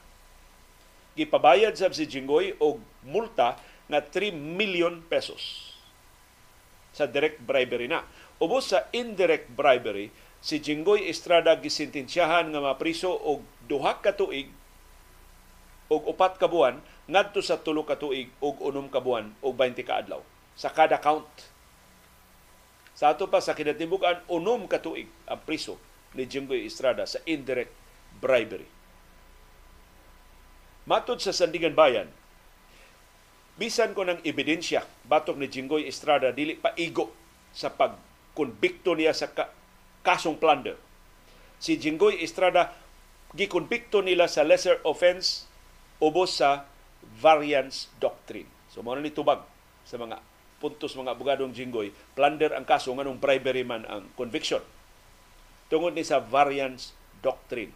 Sigon sa Sandigan Bayan, direct bribery and indirect bribery are necessarily included in the crime of plunder. So kung di mapamuntunan ang principal nga kaso, mahimo kining mga kasong direct o indirect bribery nga kabahin sa plunder. Nakaplagan sa Sandigan Bayan nga si Jinggoy Estrada nakadawat og suborno nga mobalor og usak ka milyon ka pesos nga di gideposito pinagay siyang bank account atong September 2008.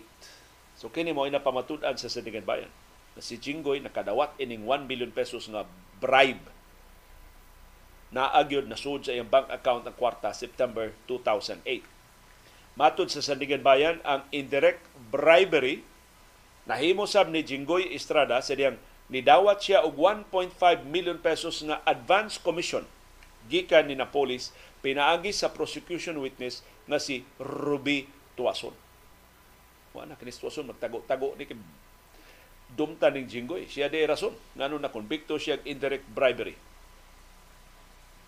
Matod sa Sandigan Bayan, Senator Estrada obviously intended to appropriate the money as his own since he accepted the money without hesitation.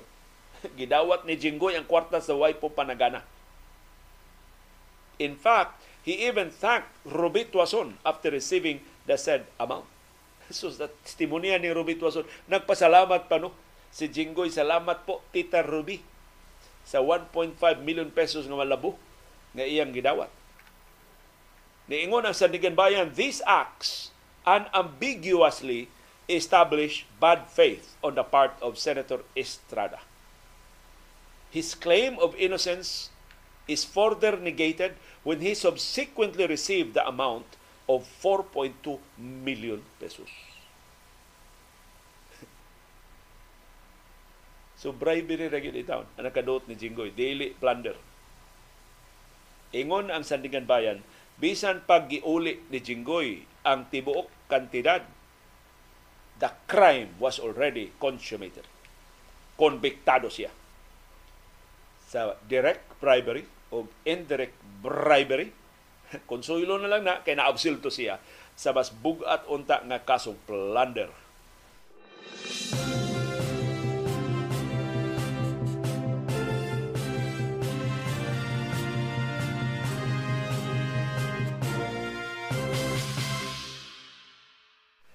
Pero matod sa kampo ni Senador Jinggoy Estrada,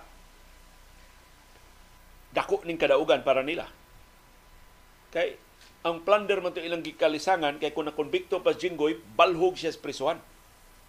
Labaw pa siya dilima kay konbiktado na gid siya. Bisan siyang pagkakonbikto sa bribery ni insister ang mga abogado ni Senador Jinggoy Estrada magpabilin siya sa iyang pwesto, magpabilin siya sa iyang trabaho isip senador, di siya makatilaw bisag usa lang kagutlo sa prisuhan.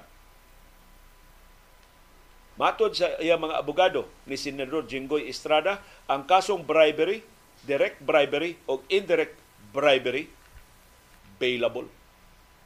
So bisag konbiktado na siya, mahimo siya makapiyansa para siyang temporaryong kagawasan aron dili siya mapalhog sa prisuhan. Sigon sa abogado ni Jinggoy nga si Attorney Alexis Suarez, direct bribery and indirect bribery offenses are bailable. Hence, the senator can still report for work at the Senate and would be free from detention. Nya baga-baga ni Jinggoy di na mauwaw. Report gihapon ni sa Senado konbiktado sa direct bribery o indirect bribery. Although ato ning klaron kini Sandigan Bayan maapilar pa ni ang ilang desisyon. Ngadto sa Korte Suprema og siyam-siyaman na sab ni una ni madesidihan sa Korte Suprema. Unang in the meantime, ingon si Senate President Mig Subiri, Jinggoy Estrada will remain a senator until the Sandigan Bayan 5th Division's ruling on his case becomes final. Ug mahimo lang ng final kunoy buhaton si Jinggoy. Pero daghan man kay siya abogado, adto din sila sa Korte Suprema, hatagan siya og 15 days pag or mga pa siya motion for reconsideration, may daghan pa kaayong legal remedies si Jingo Estrada aron pag dribble dribble ining kasuha aron makatiwa siya sa unom ka tuig nga termino pagkasakop sa Senado. Plus ilang administrasyon, ilang mga mahistrado sa Korte Suprema dako kay kahigayunan na matinuod ng sulti sa atong katiguangan. So ganito sulti sa atong katiguangan. ang ato mga balaod sa Pilipinas murang bay sa lawa-lawa. Ang langaw masangit, ang kabaw bisangan lang pagjinggoy mulusot.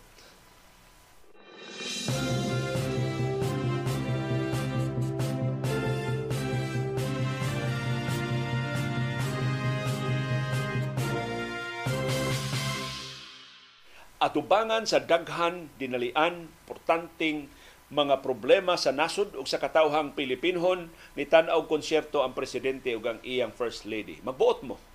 Sila may naa sa gahom.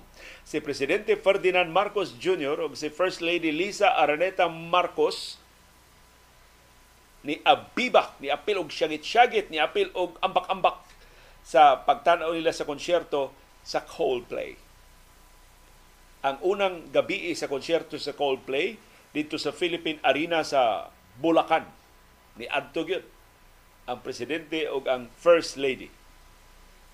Napugos pag-angkon ang Presidential Communications Office nga tuwa sa konsyerto sa Coldplay ang presidente ug ang first lady human ni gawas ang ilang mga litrato. Kini mga netizens pati sa aptika na litratuhan si Marcos ug ang iyang asawa dito sa konsyerto o gipost sa social media ang ilang mga litrato. So, way lang nahimo ang Malacanang gawa sa pagkonfirmar. Di man nila mahimong tawgon nga fake news. Kay nalitratuhan man. Ang Philippine Arena, gipanguluhan mismo sa First Lady o sa Presidente, perting sa diaa. Sa konsyerto sa Coldplay, sa unang gabi sa ilang Music of the Spheres World Tour sa Coldplay. Mo ni ang ilang kalibutanon nga mga konsyerto sa nakaliling kanasunan sa kalibutan pag-promote sa ilang latest nga album Spheres uh, Music of the Spheres. So unya mao ni labing una nga mao sadya kayo kay mao ni labing una nga world tour sa Coldplay human sila natanggong sa pandemya sa COVID-19. Puerting sa baa sa Philippine Arena, murag apil ni Shagit ang mga mulupyo sa Malacanang, ang presidente ug ang first lady, sa dihang nipakita sa stage ang bokalista nga si Chris Martin. Uban sa iya mga kauban sa banda na silang Johnny Buckland, Guy Berryman ug Will Champion. Apil sa mga kanta nga ilang gi awit atol sa konsyerto ug giabibehan pag-ayo sa presidente ug sa first lady ug sa mga nananaw sa konsyerto sa Coldplay mao ang mga hits nga Higher Power, Adventure of a Lifetime ug Paradise. Kung mangutana mo nganong why cocaine, dili na part sa playlist ang cocaine ha sa Coldplay kamo gyud kanang cocaine kang Eric Clapton na na.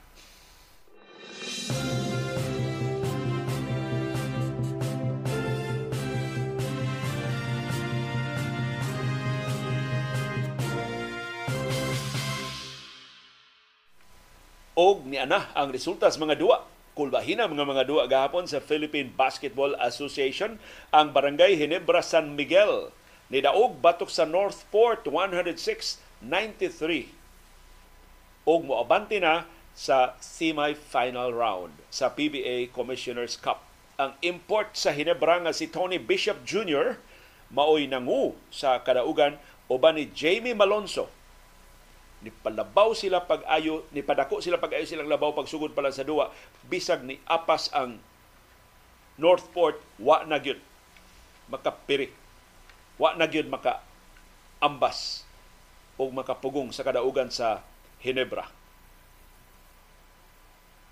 Pero para ni head coach Tim Cone, perting bangaa sa ilang duwa kay gabi. Mato niya, daghan pa kay sila o kinahanglang usbon o palambuon kay sunod nilang ikaatbang mao na ang ilang sister team nga San Miguel Beer.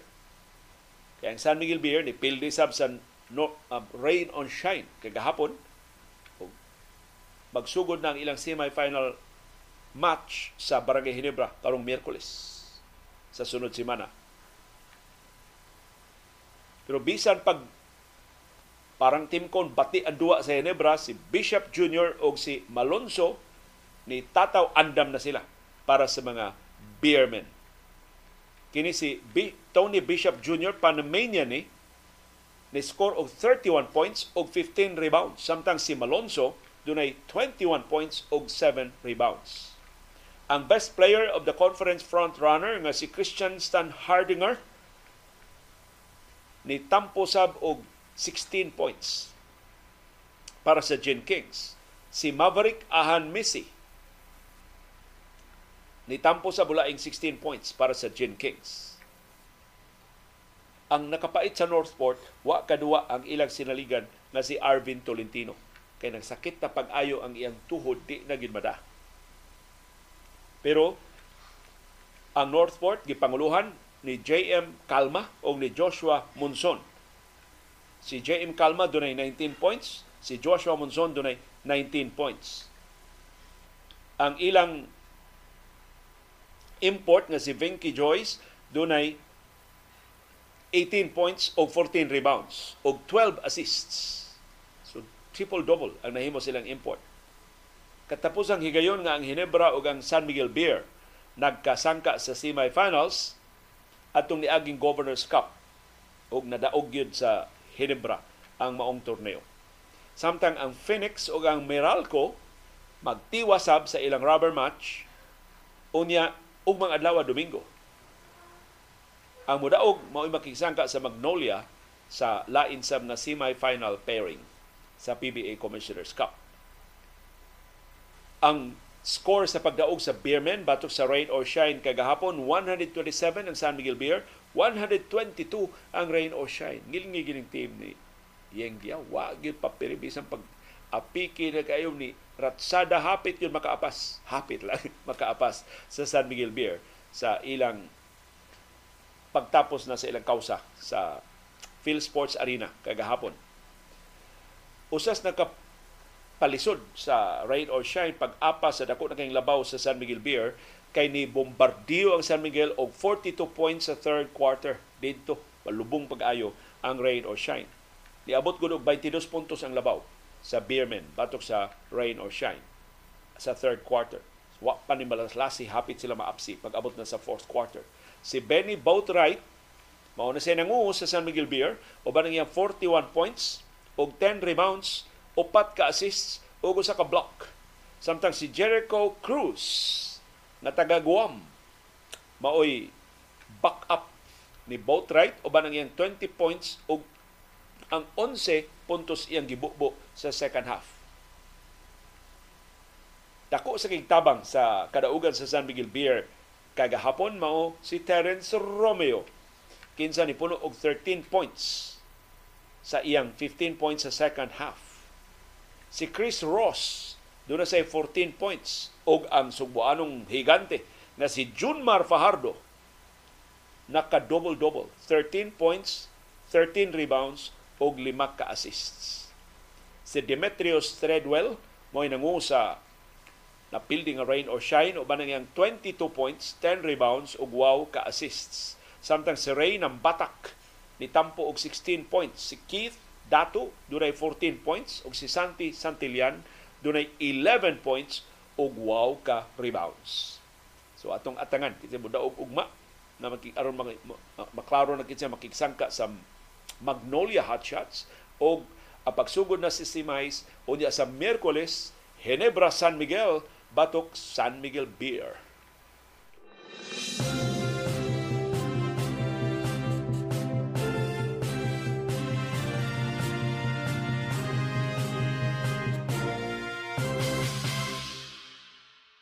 O niya na ang resulta sa mga duwa sa National Basketball Association gahapon ang New York Knicks ni daog batok sa Washington Wizards 113-109 si Jalen Bronson mo nangu sa kadaugan sa Knicks with 41 points. Ngiga ini point guard sa Knicks si Jordan Poole wa sa magpakawaw bisag napildi ang Wizards nakahimo siya og 24 points. Sa laing duwa gahapon ang Chicago Bulls ni daog batok sa Toronto Raptors 116-110 si DeMar DeRozan May nangu sa kadaugan sa Bulls with 24 points. Samtang ang batanon nga si Scotty Barnes, naghihulagway siyang head coach mo'y sunod nga dagway sa National Basketball Association nakahimo og 31 points sa napildi nga Raptors. Laing duwa, ang Oklahoma City Thunder ni daog batok sa Utah Jazz 134-129. Si Shea Gelgius Alexander, mo'y top scorer sa daog nga Thunder, uban ang iyang 31 points. Si Jordan Clarkson, ang Filipino-American sa Jazz, nagmingaw gahapon doon nalay 18 points sa ilang kapildihan. Samtang Minnesota Timberwolves ni daog batok sa Memphis Grizzlies 118-103 si Anthony Edwards mo nangu sa kadaugan sa Timberwolves uban ang iyang 28 points samtang si Jaren Jackson Jr. mao na nagtikaw-tikaw sa Memphis Grizzlies with 36 points. Kay wa kadua si Jamoran, wa kadua si Desmond Bain. O gubang sinaligan sa Memphis Grizzlies. Si Marcus Smart, ang bago nilang gwardya, wa sa makadua tungod siyang finger injury. Sa duwa gahapon ang Indiana Pacers ni daog batok sa Sacramento Kings 126-121.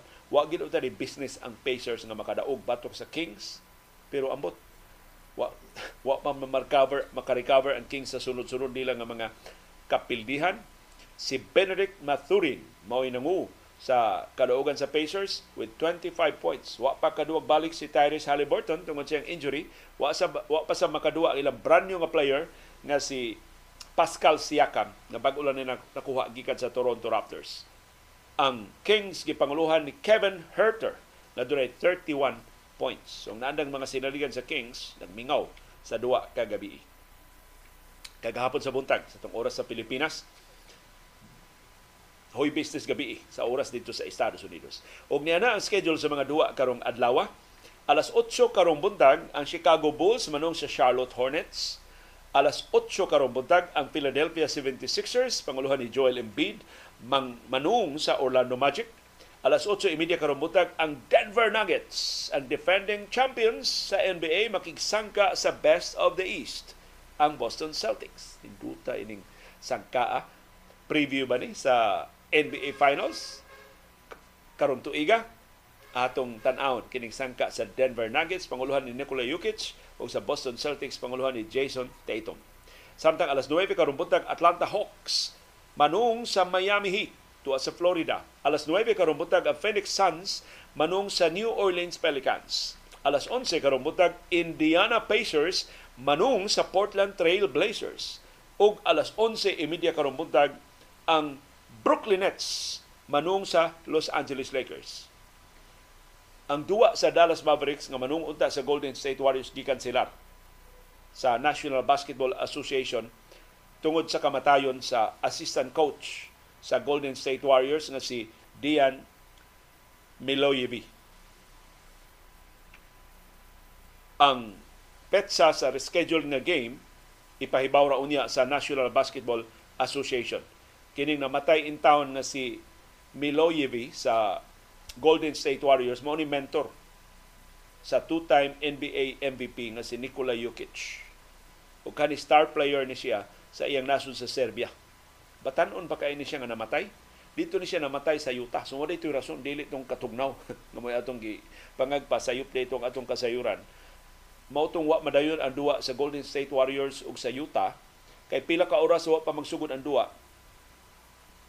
namatay kining assistant coach tungod sa atake sa kasing-kasing. Si Milojevic kabahin sa sa support staff nga nakatabang sa Golden State Warriors sa ilang kampyonato atong 2022, ang last championship sa Golden State Warriors. 46 years old pa siya sa iyang pagkamatay. Si Milojevic dito na namatay sa Salt Lake City. Dayon na ito na duwa sa Utah Jazz. Na ospital pa siya pagka Martes sa gabi human sa medical emergency na nahitabo atol sa ilang private team dinner. Nanihapon in town ng Golden State Warriors, atol sa panihapon, giatake siya sa kasing-kasing, gida siya sa ospital, wa na siya matabang. So, na, na, na-postpone ang duwa sa Golden State Warriors ug sa Utah Jazz. Wa pa schedule kano sa ipahigayon. Ikaduha na ning duwa na na-postpone. Tali sa Golden State Warriors o sa Dallas Mavericks. Matod sa NBA, ilang gipostpone kining duha ka duwa aron paghatag higayon sa mga sakop sa pamilya, sa mga teammates, sa mga kauban sa organisasyon ni Milojevic sa pagbangutan o pagpasubo.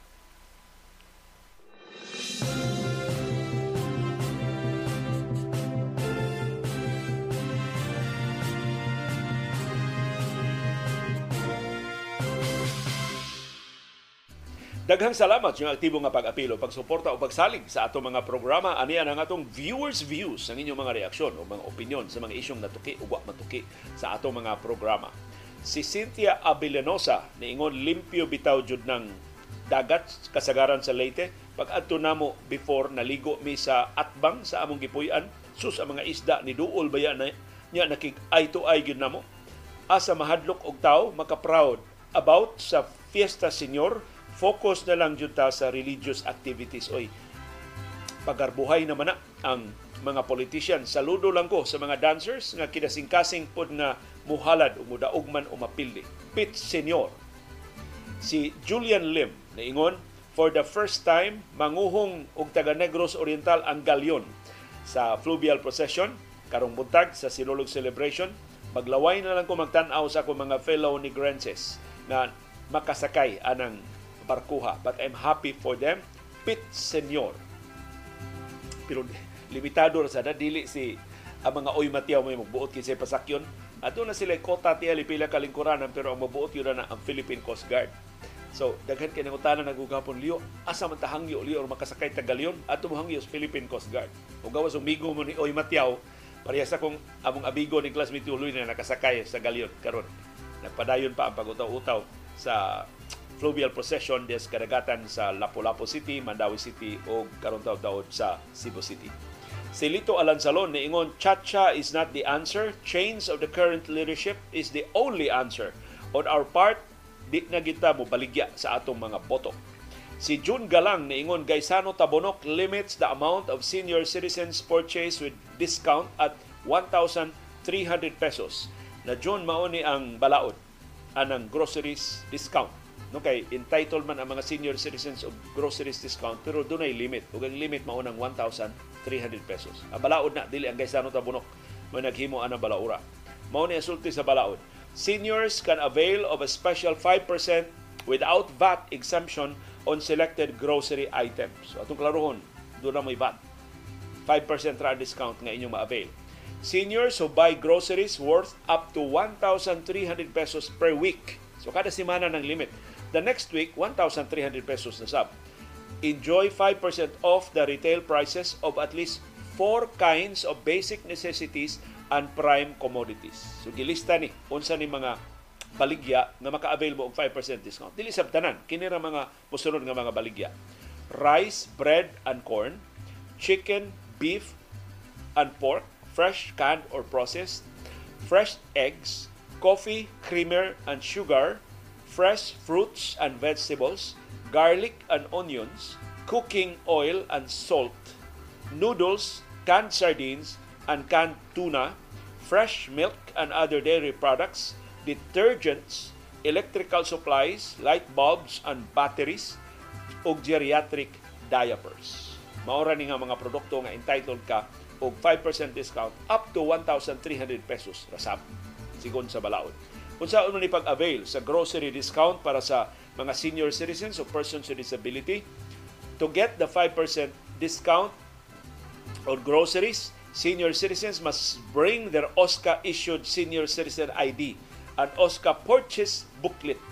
So, gawa sa ID, magdamo og booklet sa inyong pag-shop sa mga supermarkets, convenience stores o drug stores. Kung gisug, gisugo lang ka kay ang senior in town bedridden na dili makagawa sa bahay i-present ang imong senior ang senior citizens ID ang OSCA booklet ug ang authorization letter pag-avail sa 5% discount.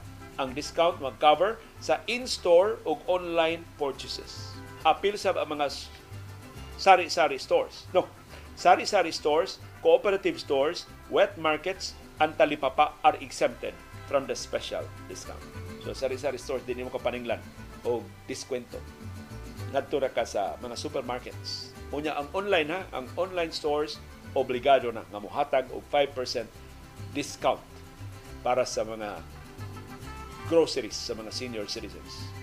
1,300 pesos ang limit kada semana.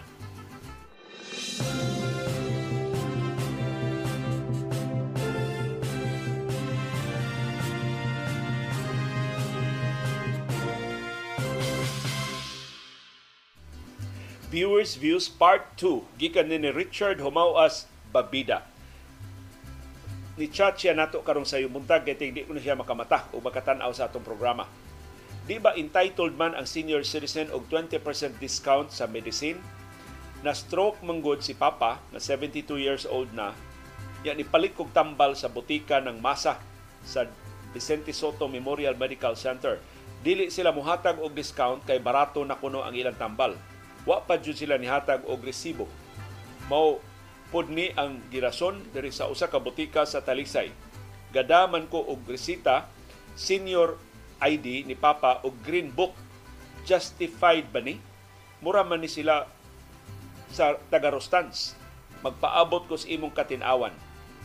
By the way, usa ko ka avid listener, magtutudlo sa public high school. Kayong salamat sa imong uh, pag hatag ining imong kasayuran. Richard Humawas Babida, akong gi-check ang balaod covered ang mga government pharmacies. So kanang pharmacy sa Vicente Soto Memorial Medical Center covered na sila. O kanang butika sa Lisay covered na sila sa 20% nga discount sa medisina ug sa 12% nga exemption. Uh, exemption sa 12% na IVAT. So, i-document ni ang imong kasinatian ipadangat ni sa Office of the Senior Citizens Affairs kung ka sa siyudad sa Talisay o niya ka sa Cebu City aron makatabang sila nimo sa pag kaso ikihan ni nato ang mga botika. At hatagan hatagan pa na sila sa due process hatagan sila gigayon pag rectify sa ilang sayop. Di gani sila makarectify sa ilang sayop ug niya sila mahimutang sa Cebu City kuyaw silang masirado. Kay naay city ordinance Cebu City ordinance nga mahimong isira mahimong kansilahon ang business permit which will result sa closure. Kay kung kay business permit, di naman ka maka-operate, gawas lagi migo ka ni Mayor Mike Rama. Daghan kay mga negosyante ro dili Sugbo, why business permit, pero migo mas mayor, dili masira sa Cebu City Hall. But otherwise, sigun sa balaod, entitled ka og 20% discount sa medisina o exemption sa 12% na VAT. Si Anta Miao niingon ako nabantayan sa mga mainstream reporters karon safe naman kaayo mangutana. Sila manuon mulikay sa controversial questions para sa politiko. Mausab ni resulta siguro sa pagkapaong sa ABS-CBN baka pagka-brainwash na sa atong mga young reporters sa fake news. Na doon pipila ka rason ngano na una kakuwang sa training. Kung kuwang kag training, sumay-sumay lang ka, maikog ka, mahadlok ka sa politiko. Di pa kaingon mo ang politiko mo imong amo Ewan kay training. Kung saan pag kuha sa mga balita. Ikaduha, mao ni ang gitawag nga chilling effect. Kadtong epekto na ni sa pagsira sa ABS-CBN. Na sa panghuna-huna aros mga sakop sa media, nasira mga ni kadako atong ABS-CBN kami pagkaoy di mi mangisog eh. Go with the flow na lang mi, pautaw-utaw lang mi kay nangina panginabuhi man amo. Ikatulo nga posibleng rason na sila sa payroll sa mga kapitol sa mga kapitulyo. ang payroll na ang kapitulyo na na payroll sa mga sago sa media na sila payroll sa mga politiko. Hindi ka ka-expect na adversarial ang ilang pangutana kay nagdawat ba sila gikas mga politiko. Si Becken Cachero na ingon mutuo o makisabot paghihapon di sa China, ikapila naman taon tag gibuko-buko anang China.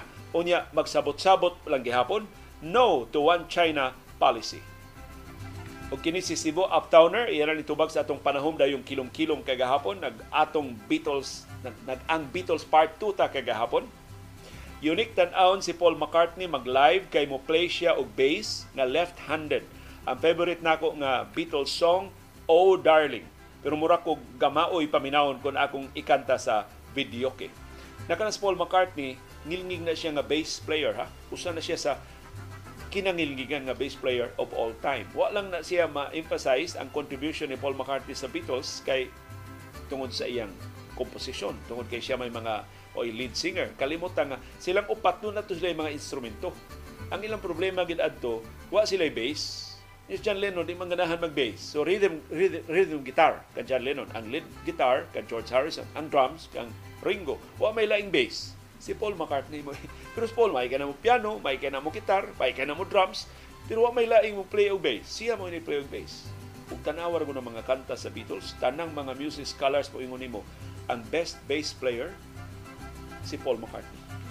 Bisan ang mga bago mga banda, naghangad ni Paul McCartney. Ang mga bas, mga bass players sa bago mga banda, naghangad sa example ni Paul McCartney. Usa na sa mga underestimated talents ni Paul McCartney ang iyang pagka-bass player. Si Jimboy Albanyo niingon, I am now 65 years old pero ang akong mahinumduman sa Beatles, sa bata pa ko, atong early 70s kada yung kanta ni John Lennon nga Girl. Pero ming kantahon sa akong tiyo. Nagbuwag na ang Beatles sa dihang nakat-on ko og play sa gitara ug ang kanta sa Beatles akong paborito. Oldies but goldies ang Beatles atong dekada 70 ni palitjud ko anang ilang last album nga Let It Be. Nga gisalida to sa cinema theater diha sa Colon, nagtuo ko sa na-memorize nako ang tanang kanta sa Beatles pero sa imong naisgutan daghan man di ay kaayo silang kanta nga wa pa ko madunggi. Kadaghan na to kadungog og Beatles medley pero maayo lang unta gamitan og artificial intelligence makahimo unta og bag-o nga version ang Beatles medley pagka-aligre ka ang paminawon si Beckham Cachero mahitungod sa Beatles naingon kanang kanta sa Beatles nga We, We Can Work It Out version sa Tesla sa ilang album nga Five Man Acoustical Jam maunay akong kinaham nga upbeat nga kansunata sa Beatles. Nag-ask ko why na ay mga istorya-istorya nga ang Beatles anti-Christ? How and where man istorya gasugod nagsugod ng istoryaha actually dili wa sila pasagalig anti-Christ ang gipasan sila sila mga bugal-bugalon lang adtong press con ni John Lennon katong height sa ilang popularity na si John Lennon ingon, we are more popular than Jesus Christ. Mas popular kuno sila kay ni Hesus Kristo. Kung sa kanagong mga sultihan ba ni John Lennon nga daghan kay witik-witik ba. Jadi masabtan ang iyang humor. Nangay sila pasaylo adto pero wa ma tagbaw ang mga Christians, ang mga Christian groups sa Estados Unidos, mo itong higayon ng ipangsunog ang tanong nilang albums. Plaka pa man to gipangsunog ang tanang album sa Beatles diha sa Estados Unidos. Pero wa naman na karon. Uh, nangayon ang pasaylo si John Lennon, i-clarify na nila nga kung sa bot nilang ipasabot atong ilang istorya pero wa malingaw ang mga Christians. Si Rodrigo Salud niingon ninduta ining istorya kahinumdom kay ko ining sa college pa ko ang iya pasabot kadto ning usa na to kakauban sa ABS-CBN nga uh, among intawong gitangtang tungod sa dishonesty tungod sa iyang pag-manipulate sa news footage. Yeah, di nato isgutan angan kay namatay naman itaon pero pag-illustrate lang to nga kung sa kalisod ni mga desisyon pagpatuman sa media ethics sa mga news organizations. Ingon siya college pa ko pag-explicar nimo ini sa arangkada mao ni imong linya atong panahona we don't tolerate dishonesty i'm so excited with this program and these topics and looking forward every day. Salamat kayo sa imong enthusiasm o sa imong suporta sa atong mga programa.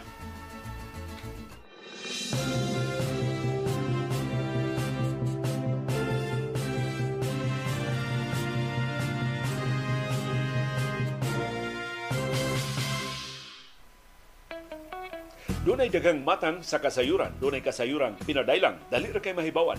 Dunay sa kasayuran gitaguan, kilumluman ang ayang kuykuyon sa katawhan. Kasayuran kinoy-kuyan. Ang mga negosyante sa Pilipinas ni tingog na sa ilang sentimento nagkahiusa nga ang labing dako nila karon nga problema mao ang pangurakot nga nagkagrabi sa nagkalilain nga mga ahensya. Kining sentimento sa mga negosyante gipadayag kagahapong adlaw sa bagong presidente sa Management Association of the Philippines, taga Sugbo ra siya? Si Rene Almendras mo ni pasabot sa ilang kausa nga dako mo ni ilang giisip nga kinadak-an karon nga problema ang pangurakot nga hilabihan ining administrasyon. Matod ni Almendras nga sunod sa pangurakot ang kalisod sa pagnegosyo. Daghan kaayo og mga chichiburichi na kalilay mga ahensya sa gobyerno. Ang mga lagda o mga requirements way klaro. Usap-usabon aron lang yun nga magka-justify sa pangayoon ng mga suborno. Matod ni Almendras maningkamot sila sa ilang kahugpungan na ma-address kining nag-una nga mga suliran, pakilambigit sila sa nagkalilain nga mga buhatan, muhangyo sila sa administrasyon o sabay balauranan nga mahimuan o mga balaod aron nga ma-address kining ila nakitaan nga kakuwangan sa pagpadlong sa pangurakot, pagpangwarta sa nakalilain nga mga ahensya sa kagamhanan. Good luck ni Rene Almendas ining ilang kausa pero isog-isog ni si Rene Almendas paghisgot ining butanga kay dagko bayan ning mga negosyo ang girepresentahan nila. Unya kung dumtan sila sa administrasyon, ilang mga negosyo mo mo kuyaig ining nasura. Si Rene Almendras, antod karon dakong opisyal sa Ayala. Pero mga Ayala, isog-isog man ni sila. Sa kinsa nga administrasyon, musulti man na sila. Of course, ang ilang mga tag-iya, mutsuwawap sa ining administrasyon na present man ang mga Ayala sa kada lakaw ni Presidente Ferdinand Marcos Jr. bisan asa siya musalida. So kini si Rene Almendas mura og mao ni ilang konsyensya na di lang mo appeal diha mo suwawap ining administrasyon na mo tawag sa atensyon sa mga lagda nga kinahanglan usbo na ah, kung gusto tang mulambo ang atong nasudnong ekonomiya. Kay tinuod kun ang atong lokal nga mga negosyante ni reklamo sa kagrabe sa pangurakot sa mga ahensya sa gobyerno. Unsa nakaha ang mga negosyante gikan sa ubang kanasuran nga dili suhito sa mga lagda nga gipatuman mapangka in town sa burokrasya nga ilang ma-tsambahan kung sa ilang bation kung sila sa pangwartahan. Kuman sila daniha pag-ayo sa atong nasudnong kadagkuan nga mahimo ba ari sa Pilipinas ibubo ang ilang puhunan. So at the end of the day, naara gini sa atong nasudnong liderato. Iya bang atubangon ang tinuod nga issue? O mo siya lipat-lipat nga ang 1987 Constitution ang ilang pasangilan nga mo'y napulilyaso mo'y responsable nga nung wa lampo ang atong mga Pilipino. Bisan sa mas tukma nga kasayuran nga ang atong mga lagda maoy mas dako nga suliran. Ang kakuwang natong infrastruktura maoy usas labing dakong babag sa pagbukbo dirig langyaw nga mga puhunan. Kay kinsa may negosyante nga murisgo aron lang siya kilkilan. Kinsa may negosyante nga mulocate dinhi sa Pilipinas aron lang siya taralon sa hukmanan kinsa may negosyante mangahas og negosyo dinis ato aron lang siya ibalhog sa prisuhan. Kay mo ba nahitabo sa pipila ka mga negosyante sa una na nagnegosyo sila dinhi nakatap naka yatak og mga dagkong kalyo sa nagalilain nga mga ahensya uh, gigamit ang atong lubag-lubag nga sistema sa ustisya o giapiki inoon ang mga negosyo nila. Gawas nga napildi ang ilang kwarta nakasuhan, napulilyaso, na hasol pa ang ilang mga kumpanya. So hinaot paminawon silang Rene Almendras o kaubanan ng ilang gipadayag nga mga sentimento ilang tinunaray nga baruganan hinaot makasabot ang mga naa sa katungdanan nga dili tsuwawap ang tanan dunay bubarog sa ilang mga prinsipyo ug unsay ilang gituuhan Nagasalamat yung padayon nga pagsabot o pag suporta ug pagsalig sa ato mga programa. Ug salamat yung padayon nga pakigpiso, pagtugkad sa mga implikasyon sa labing mahinungdanon nga mga panghitabo sa atong palibot. Aron kitang tanan, makaangkon sa kahigayunan pag-umol sa labing gawasnon, labing makiangayon, og labing ligon nga baruganan. Mao kadto ang among baruganan unsay imong baruganan. Daghang salamat sa imong pakiguban.